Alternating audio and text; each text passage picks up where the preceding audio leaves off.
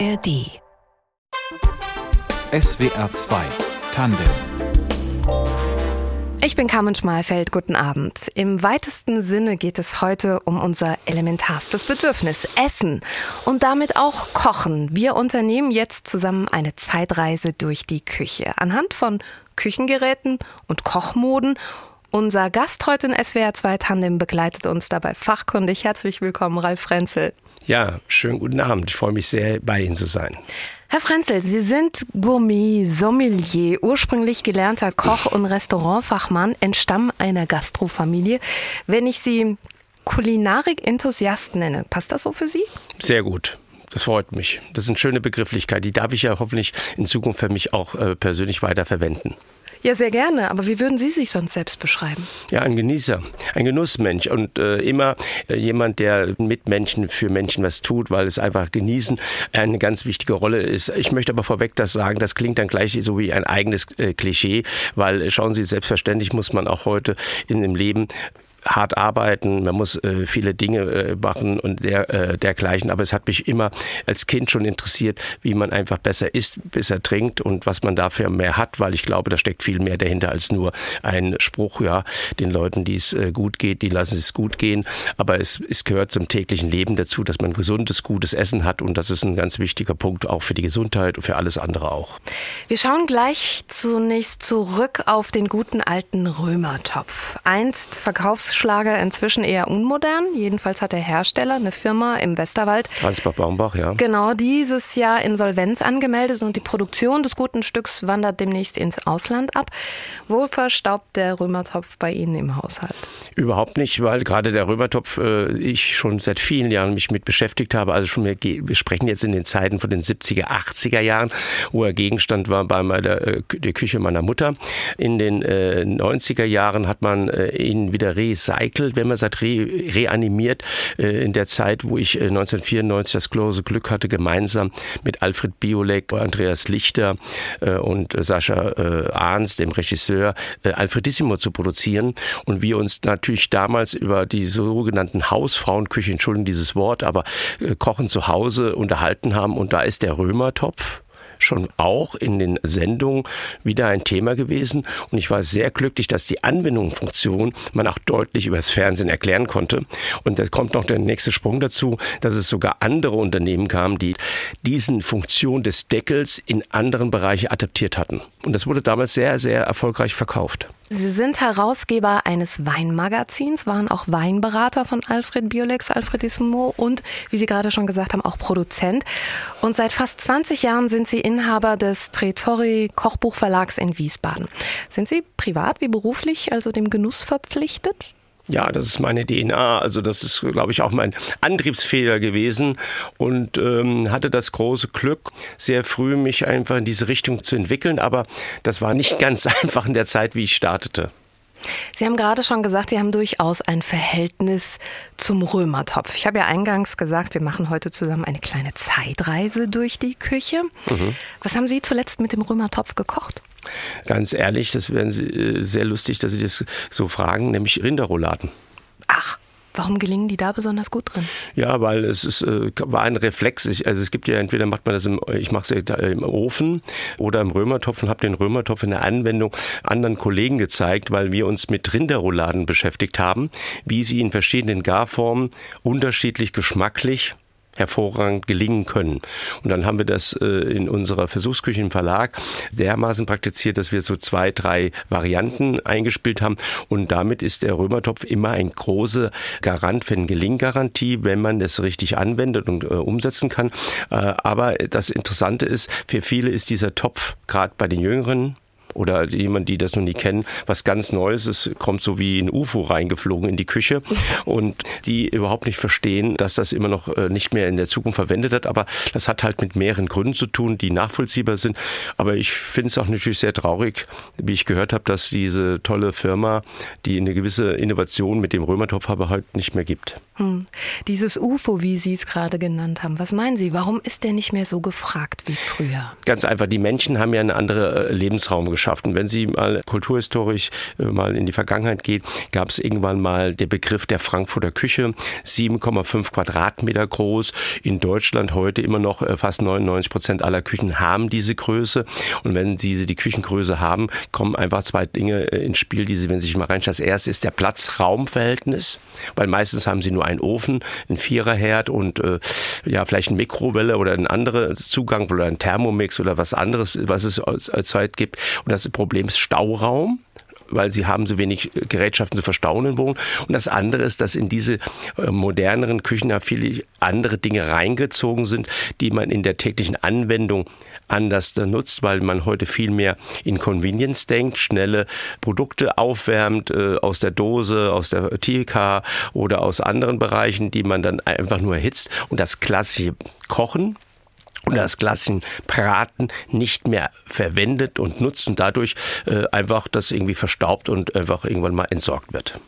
Also sagen Sie auch, der Faktor Zeit hat dem Römertopf schwer zu schaffen gemacht, weil da geht es ja tatsächlich darum, lange die Sachen zu, zu garen. Also das, das, heißt schon, also der Punkt ist der zwei Dinge, Zeit, Zeitgeist und Zeit damit, weil die meisten einfach nur noch schnell kochen wollen und schnelle Nahrungsaufnahmen haben. Also das ist natürlich konträr zu dem, was ich seit vielen Jahren probiere, dass man sich Zeit zum Essen und Zeit für das mit das Wichtigste am Tag nehmen sollte, für eine gesunde, gute Mahlzeit miteinander, füreinander. Aber äh, der Trend ist halt anders. Mhm. Vielleicht sollten wir an der Stelle noch mal ganz kurz drüber sprechen, wie funktioniert der Römertopf eigentlich? Was sind die Vorteile? Die Vorteile ist, dass einfach durch den Deckel, den man äh, in das Wasser legt und der praktisch äh, eingelegt ist, dann eine gewisse Feuchtigkeit auf. Und nur diese Feuchtigkeit wird beim Braten abgegeben und gibt dem Braten insgesamt, wenn ich jetzt von Braten spreche, äh, eine der Luftbefeuchtung. Dadurch gibt es eine ganz andere Saftigkeit und Aromatik, als wenn Sie das in einem geschlossenen Hitzenraum machen, wo diese Feuchtigkeit, Luftfeuchtigkeit nicht zukommt.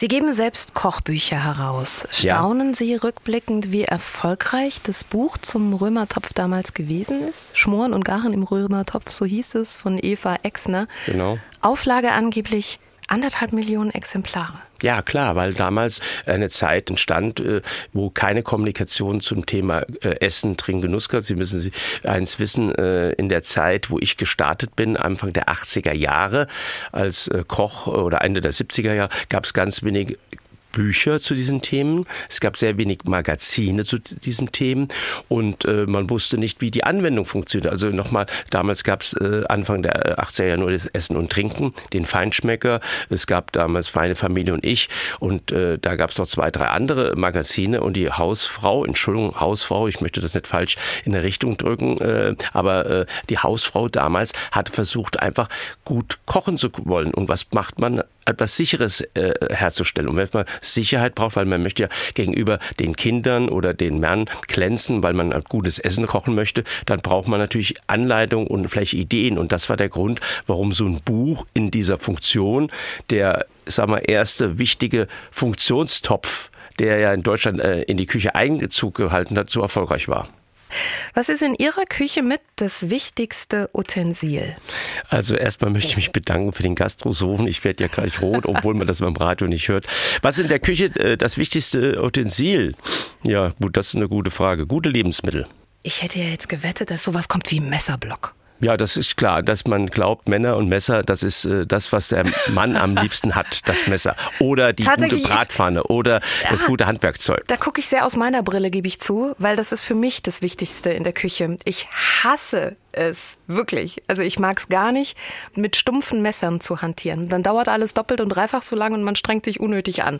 Deswegen habe ich sehr gerade aus meiner Brille geguckt tatsächlich. Sie haben aber vollkommen recht, das Messer ist eines der wichtigsten Utensilien, ja äh, Hege und Pflege ist. Übrigens auch das Gerät, Küchengerät, wo meistens der Mann einkauft, aus dem Kaufverhalten früherer Märkte, aus dem Fachhandel oder aus dem sogenannten Warenhäuser wissend, weil dann der Mann gesagt, das ist jetzt eine wichtige Männersache, das muss ein Mann kaufen und darum hat man auch für diese Produkte wesentlich mehr Geld in die Hand genommen als einfach nur bei einer Pfanne. Spannend.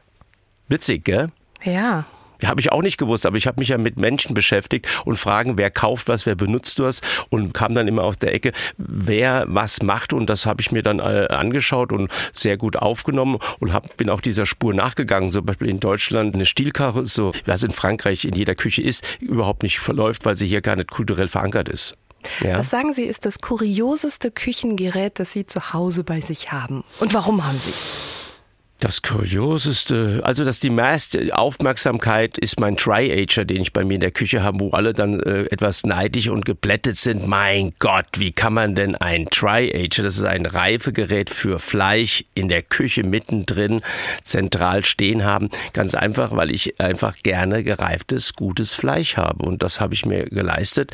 Und das ist ein sehr markantes Gerät. Das andere ist so, dass ich natürlich alle verfügbaren Gerätschaften, die es heute im deutschen Handel gibt, mehr oder weniger nicht nur meine Küche, sondern in einem separaten Raum hinterlegt habe, weil ich mich aus natürlichen Gründen mit dem Thema Kochen, Funktion, Gerätschaften absolut gerne beschäftige. Und da gibt es natürlich Intervalle, wo die Gerätschaften mehr oder weniger verwendet. Zum Beispiel, es gab mal eine Zeit vor 20 Jahren, da war der Thermomix für mich ein, äh, ein unglaublich interessantes Gerät.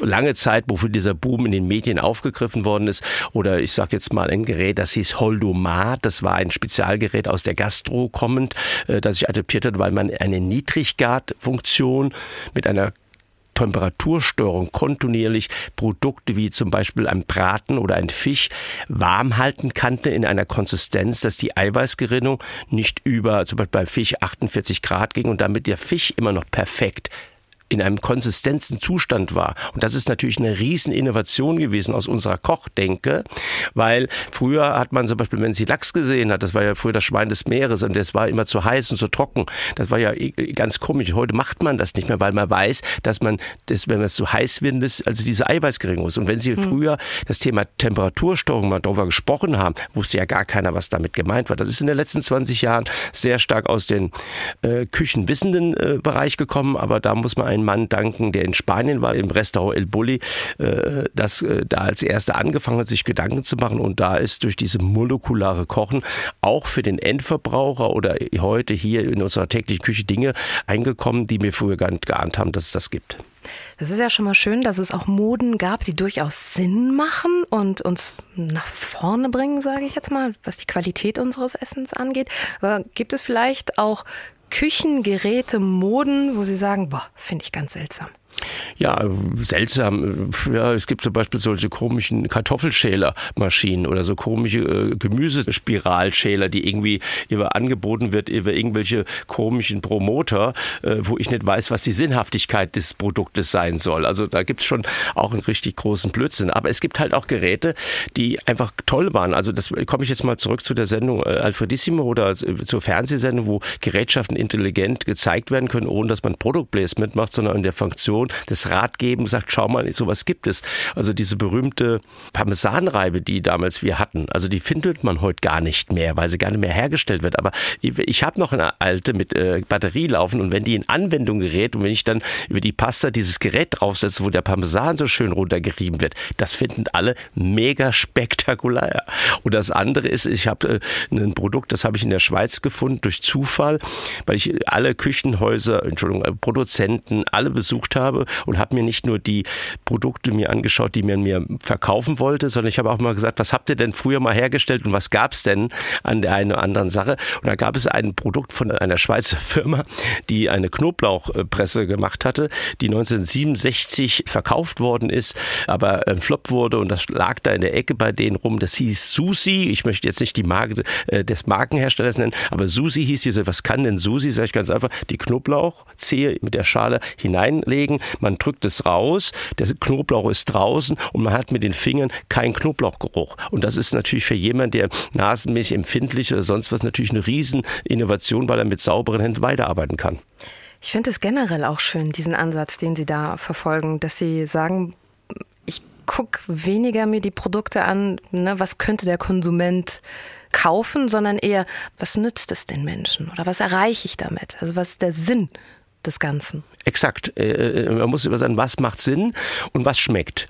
Und äh, es geht mir vor allem auch um Geschmack, weil nur über Geschmack kann ich Menschen abholen und emotionalisieren und dazu bringen, vielleicht Veränderungen einzuleiten. Sie sind Jahrgang 1963, kommen aus Simmertal am Rand des Hunsrücks aus einer Gastronomenfamilie.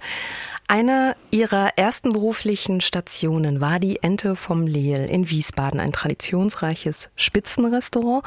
Woher die Leidenschaft fürs Essen, fürs Trinken? Ist Ihnen das sprichwörtlich in die Wiege gelegt worden? Hm, nein, also das war einfach nicht, überhaupt nicht. Also ich bin ja erst mit zwölf Jahren in den Gastronomiebetrieb gekommen. Meine Mutter hat sich äh, damals ich sage ja, scheiden lassen und hat dann äh, meinen Stiefvater kennengelernt, der Gastronom war. In, bin in eine ganz neue Welt reingestoßen, aus einer sehr kleinbürgerlichen, sehr ärmlichen Struktur. Aber es war äh, ein kleines Gasthaus im Hunsrück. Wir hatten da so zwölf Zimmer und äh, hatten da auch sehr viele Fremdengäste. Aber dieses Verblüffende, was mich so angefixt war, dieses Schlaraffenland-Geschmack, weil ich auf einmal Essen und Dinge kennenlernte, die für mich gar nicht gang und geben waren. Also bis zu meinem zwölften Lebensjahr, wenn ich irgendwas gegessen hätte in einem Gasthaus, da gab es nur das Schnee Jägerschnitzel für mich und nichts anderes. Ich habe alles andere verweigert. Es war unmöglich, mir was anderes zu essen. Oder ich habe keinen Käse gegessen oder viele andere Dinge nicht. Und dieses Schlaraffenland, einfach isst du mit das, das jetzt, was auf den Tisch kommt äh, in der Gastronomie oder lässt es bleiben, führte dazu, dass man auf einmal was anderes was viel Besseres kennengelernt und es war Horizont erweitern für mich. Und das war so ein Thema, was mich geflecht hat und wo ich mich gemerkt habe, indem ich mich beschäftige, dass ich da auch ein Talent wahrscheinlich habe. Hatte Ihre Berufswahl so gar nichts auch damit zu tun, dass Ihre Eltern, Ihr Stiefvater selber Gastronom gewesen ist, sondern es war schon durchaus komplett Ihr eigener Wunsch. Das war mein eigener Wunsch, aber kam noch was anderes dazu, das möchte ich mal bemerken. Wenn Sie im Hunsrück groß werden, am Rande dieser Region und in den Milieus groß geworden bin, wo ich groß geworden bin und die Kleingeistigkeit auch als junger Bub äh, durch die Scheidung und so weiter, das wollte ich gar nicht in die Tiefe gehen, aber ich war auch froh, dass ich aus dieser Enge des Tales rauskam, um eine ganz andere Welt zu sehen und ich merkte, das ist das Abenteuer meines Lebens und ich habe gesagt, äh, da muss ich hin und das hat mich angefixt, weil ich natürlich das Glück hatte, auch äh, das eine oder andere kennenzulernen, weil wir mit Gästen einmal in der Woche außerhalb unseres Dorfes, was ich ja nie früher verlassen hatte, hatte, muss man sich mal vorstellen, äh, auf einmal an den Rhein oder an die Mosel oder an andere Gebiete gekommen ist. Es gibt noch mehr. Das klingt so ein bisschen, als wäre die Küche für Sie ein Portal in eine neue Welt gewesen. Absolut. Das war die Plattform. Wo haben Sie dann Koch gelernt? In Bad Ems, im Steig, äh, damals im Bad Ems MCI Hotel. Dieses Hotel, äh, das große Kuhhaus in Bad Ems, eine wunderschöne Stadt, wo man unbedingt mal äh, hinfahren sollte. Das war es eine der schönsten Städte Rheinland-Pfalz. Ähm, hatte damals äh, ein äh, Unternehmer, aus Koblenz den, die Vision gehabt, ähnlich großes Kuhhaus aufzusetzen wie Baden-Baden und hat dort eine Küchenmannschaft installiert mit 40 Köchen, was damals revolutionär groß war und hat nach den Schweizer Vorbildern der großen Hotels äh, das aufgesetzt mit einem Schweizer Küchenchef, wo ich dann praktisch mit 15 Jahren in die Lehre eingetreten bin. Rückblickend, was würden Sie sagen, war Ihre wichtigste Lektion in der Küche?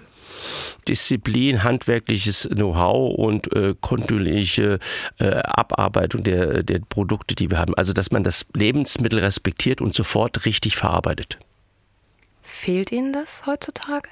Ja, manchmal, aber ich tue es ja immer wieder, wenn ich, ist ja mein Beruf geblieben. Also schauen Sie, ich wäre ja bestimmt Koch äh, geblieben, wenn ich damals ein adäquates Gehalt bekommen hätte, weil meine erste Kochstelle, die ich in einem Zwei-Sterne-Restaurant äh, begonnen hatte, hat man mir versprochen, 1100 D-Mark zu geben. Am Ende des Monats kam der Inhaber und hat mir dann einen äh, Umschlag gegeben und dann habe ich reingeschaut, da waren 50 D-Mark drin und habe dann gefragt, äh, können Sie mir mal erklären, warum ich jetzt nur 50 D-Mark bekomme?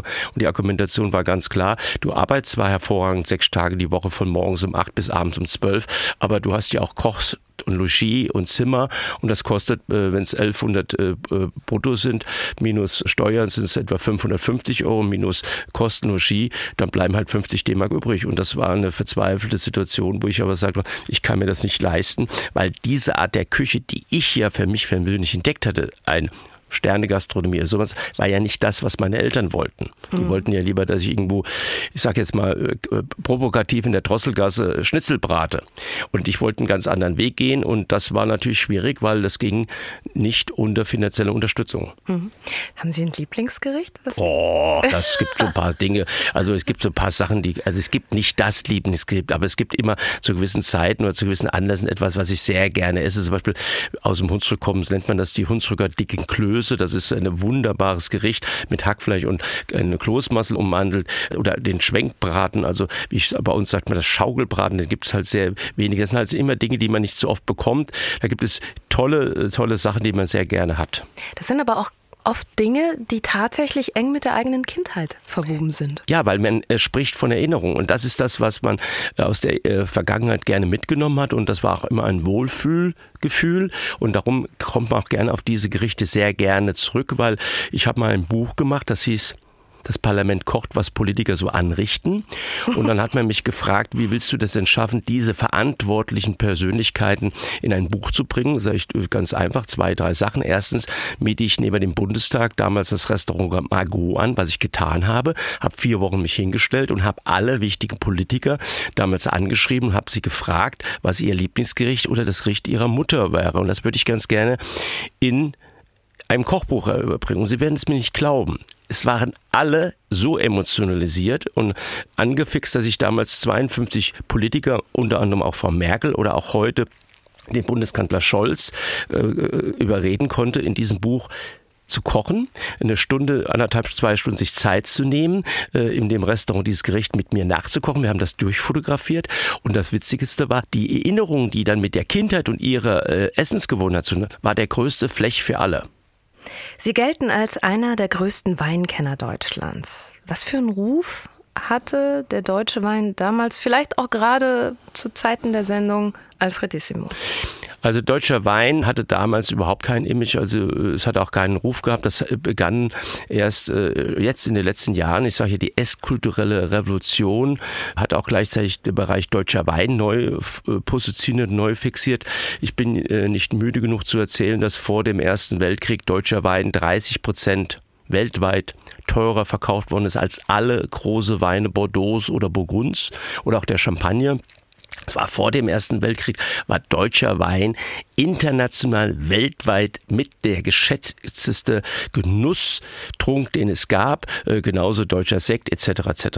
Und das ist verloren gegangen durch den Ersten und Zweiten Weltkrieg. Aber letztendlich muss man sich vorstellen, nach dem Zweiten Weltkrieg hatten wir keinen Markt mehr. Warum? Weil die Nazis auch die Juden und die, da in 90 Prozent der Wein in jüdischer Hand war, im Exporthandel ausgeschaltet und ausgerottet waren, weil wir hatten keinen Markt mehr, mehr nach Russland, nach England, Amerika und, und, und konnten die Deutschen ihren eigenen Wein nur noch in Deutschland verkaufen. Und es gab zu dieser Zeit ein Problem, es gab nur Rübenzucker oder Süßzucker und dann hat man einfach die Weine umgestellt. Man ist da sehr schnell auf die sogenannten, Entschuldigung, dass ich das Wort nenne, Fresswelle gegangen. Wienerwald gab es damals, es gab eine andere Sehnsucht, man wollte endlich mal satt sein, man wollte mal trinken, man wollte was essen und gut sich guten lassen. Und der Wein wurde dann so sonntags, nachmittags nach dem Kaffee äh, in kleinen Gläschen so eingeschenkt und hat sich was gegönnt und damit ist eine ganz andere Weinkultur entstanden. Und erst mit der Einführung der Nouvelle Cuisine nach Deutschland, kommt aus Frankreich mit dem Restaurant, äh, was ein Herr Eichbauer 1971 am übrigens 4. Dezember eröffnet hatte, weil er der Stadt München anlässlich der Olympischen Spiele ein Restaurant schenken wollte, nämlich ein Steak-Restaurant. Es wurde nicht ein Steak-Restaurant, es wurde nämlich das berühmte Tantris und den Küchenchef, den er damals aus dem Elvers, Elsass kommen lassen, hat lassen, ein Herr Eckert Witzigmann, fing an, als erste diese Innovation zu bringen. Und dann gab es vier, fünf Restaurants in Deutschland, nämlich das Tantris, das Aubergine, was später Eckert Witzigmann auch geführt hat, und vor allem die Ente im, vom Lehl hier in Wiesbaden, die wahnsinnig wichtig war für das Essen und die Schweizer Stuben. Und da wir, und jetzt kommt der Punkt, wo ich als Sommelier reingetreten bin, ausschließlich in diesen Restaurants nur französischen Wein serviert haben, haben wir natürlich auch deutsche Winzer versucht zu fragen, warum produziert ihr keinen Wein zum Essen? Und das war der Signalschuss, wie man so sagen will, Loslösung, wo Winzer überhaupt nachgedacht haben, dass man auch ihre Weine anders ausbauen könnte, wieder in der Form bringen, zu machen, dass ich in den Wettbewerb auf internationale Größen kommen kann. Und das war der Startschuss. Kommt aus der Gastronomie, kommt aus der Ente hier in Wiesbaden. Und das war ein großer Erfolg für viele, viele andere Dinge. 2004 haben Sie einen Kochbuchverlag gegründet. War das damals nicht riskant? Also das war ja die Zeit, in der gerade dann auch das Internet so sehr im Vormarsch war. Das war ein riesenriskanter Schritt und ich kann Ihnen eigentlich sagen, äh, wie ich den Verlag gegründet habe, haben das viele andere Verlage als Majestätsbeleidigung empfunden, Huch. als ich in diese Domäne der ja äh, doch sehr engen Welt äh, der Verlage jemand Neues eintritt und sagt, ich mache das jetzt selbst. Und viele von denen, die damals so großspurig gesprochen haben, gibt es ja heute nicht mehr. Und das ist natürlich auch äh, traurig, da bin ich nicht glücklich drüber, aber viele sind auf dem Weg geblieben, das ist keine Frage. Auch ich muss mir Sorgen machen, was das Buch angeht in Zukunft, das ist überhaupt keine Frage. Aber ich habe von vornherein etwas verstanden, was alle damals nicht verstanden haben, äh, weil ich immer in 360 Grad Vermarktung gedacht habe. Und ich habe etwas getan, was die ersten alle gedacht haben. Sie haben ja vollkommen recht. Die haben gesagt, Herr Frenzel, Sie müssen ja in der Zeit ein, äh, ein reines digitales Internetthema aufsetzen. Ich habe ein Buch geschrieben und das Buch ist das Drehbuch, weil aus dem Buch, was ich habe, kann ich den Content oder die Inhalte transformieren, zum Beispiel in eine Broschüre, in ein Magazin, in eine Vorlage für ein Podcast als Vorlage für zum Beispiel Verwertung eines Events oder als Vorlage einer Innovation, die ich in einer anderen Form vermarkten kann, in Anlässen, die ich verknüpfen kann. Und das habe ich von vornherein gemacht. Und wenn man das gerade sieht, was mir dieses Jahr wieder gelungen ist, ich habe in Frankfurt das Steigenberger Frankfurter Hof komplett übernommen, also das berühmte Steigenberger Hotel für eine Woche und habe dank des Vertrauens von Steigenberger den Generalschlüssel bekommen und konnte komplett zwei Dinge installieren. A, eine neue andere Speisekarte, A, eine Weinkarte, die aus unseren Büchern kam, vorwiegend deutsche regionale Küche, die wir gekocht, dort die Geschichten aus den Büchern erzählt haben, dort uns positioniert haben und gleichzeitig haben wir nachmittags, abends einen sehr großen Buchsalon installiert, wo ich auch sehr glücklich war, dass ich Dennis Scheck verpflichten konnte, zu mehreren Sendungen äh, dort äh, als Moderator zu sein, um das Thema Buch als Inhalt anders zu positionieren. Und durch die Verwertung daraus Essen zu verkaufen aus Büchern oder Events zu kreieren und sonst was, hat ein Buch auf einmal eine ganz andere Funktion. Gibt es denn noch ein Buch, das Sie unbedingt machen wollen? Ja, da gibt es eine ganze Menge Bücher, die ich gerne machen würde. Also es ist nur die Frage, wie kommt man an den einen oder anderen Autor oder wie kommt man den einen oder anderen Autorin dran? Sie müssen eins wissen, das ist nicht einfach, weil es ist ja am Ende auch ein Wirtschaftsfaktor. Und nochmal, wir tun uns mit dem Thema Buch in Deutschland heute immer noch immer schwerer, weil äh, auch gerade durch das Internet viele Rezepte einfach abgeschaut und abgelesen wird aus diesen Bereichen. Aber man das Kochbuch in dem Sinn zwar nutzt, aber nicht den Kredit gibt, wie man es möchte, nämlich dass man es erkauft und zweitens weiter verschenkt. Bei allem, was Sie erzählen, was mit Ihrem Beruf zusammenhört, ja. zusammengehört, höre ich ganz viel Leidenschaft. Trifft das auf Sie schon auch zu? Dieses Beruf kommt von Berufung? Von Berufung, Leiden von Leiden und Leidenschaft, Qualität von Quälen, äh, sind solche Aussagen, die ich das muss ja auch sein. Ich könnte mir nie was vorstellen, was zu tun, wo ich keinen Spaß dran hätte. Also ich musste auch schon mal Sachen, die mir keinen Spaß gemacht haben. Und manchmal muss man auch die Disziplin haben, es zu tun. Und äh, das gehört auch vielleicht auch zur sozialen Kompetenz dazu. Also zum Beispiel, äh, ich könnte, also ich bin nicht für unglaublich der große Geschirrabtrockner. Also das ist nicht eine Sache, äh, die ich jetzt sagen würde, mir an erster Stelle setzen. Aber wenn es dann einmal so wäre, dass ich es muss, äh, tun müsste, dann tue ich es auch. es muss. Aber im Grunde gibt es andere Dinge, die ich gerne mache in meinem Beruf. Und das geht nur mit Emotionen. Und dann sind Sie on top auch noch ein Hausfrauenversteher. Das stimmt. So haben Sie sich selber gerade genannt. Ja, als scherzhaft. Wie meinen Sie das? Nein, das ist so, wie ich muss ja einfach mal in, in eine Begrifflichkeit reingehen, wenn ich sie, wir haben ja auch, wir machen ja auch sehr viel Beratung und kommen ja dann mit äh, vielen Unternehmen oder Unternehmen zusammen, die einfach äh, an den Tisch sitzen und äh, Menschen glauben ja Kunden zu kennen. Und ja, provoziere ich natürlich so. Und die meisten wissen ja gar nicht, wie ich am Anfang der Sendung gesagt habe, dass eine Küche nur 7,5 Quadratmeter groß ist, die wissen gar nicht, was da drin ist, obwohl sie Lebensmittel verkaufen, obwohl sie Kochenherde verkaufen, obwohl sie Töpfe verkaufen. Also es gab mal einer, der hat äh, versucht mir zu erklären, dass hier die neuen Küchenmaschine doch toll wäre für ein Privathaus, weil da sage ich, Entschuldigung, wo soll denn der Platz herkommen für das Teil? Da brauchen Sie ja einen äh, extra Raum dafür. Das macht doch gar keinen Sinn. Mhm. Aus welcher Welt kommt ihr? Oder es kam einer, der mir gesagt hat, hier ist ein Topf, der ist so innovativ, da wird man sich nie die Hände verbrennen, weil die Leitsysteme zu den Griffen so freigestellt sind, dass man die Griffe anfassen kann, ohne sich die Hände zu verbrennen. Und die Griffe waren aus Edelstahl. Da habe ich gesagt, okay, jetzt stellen wir uns mal zwei Minuten hin, Wasser drauf, Feuer an, jetzt machen wir nochmal zwei Minuten, dann greifen Sie mal die Griffe an. Und er sagt, oh, die sind ja heiß. Er sagt, ja, weil Gas die Hitze von außen drauf trägt. Sie haben es nämlich leider nur auf dem Elektroherd getestet. Also Sie verstehen, was ich damit meine. Da muss man sich mit diesen Themen beschäftigen und manchmal vielleicht auch so ein Statement zu bekommen äh, nach dem Motto, hallo, ich jetzt bin ich da äh, in der Sitzung bei Vorständen und ich sage, ich beginne, damit Sie wissen, wer hier am Tisch sitzt. Ich bin der Hausfrauenversteher.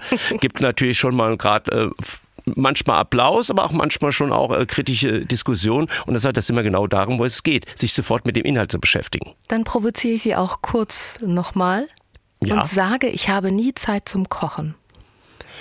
Das ist so schade, dass eines der schönsten Dinge der Welt äh, an ihnen vorbeigeht, weil äh, äh, das ist etwas, was ganz Tolles ist. Und vielleicht ist es so, dass man sich manchmal mit diesen Dingen einfach beschäftigen soll. Also ich will Ihnen mal ein Beispiel sagen, anderer Art.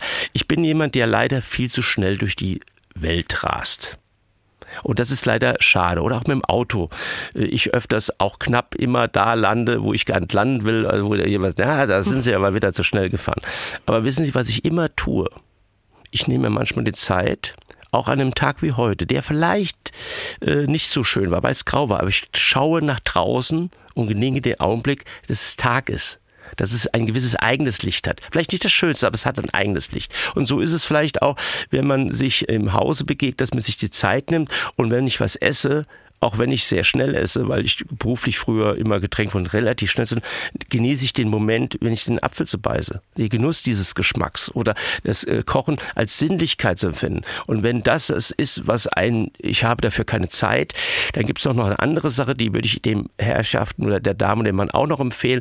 Dann ist es schade, dass ihr überhaupt viele Dinge, die im Leben gibt, nicht wahrnimmt, weil es geht eine Menge an euch verloren. Dann danke ich Ihnen ganz herzlich für Ihre Zeit. Das war SWR 2 Tandem. Heute mit Ralf Frenzel, Redaktion der Sendung Fabian Elsässer. Ich bin Carmen Schmalfeld. Ihnen noch einen schönen Abend.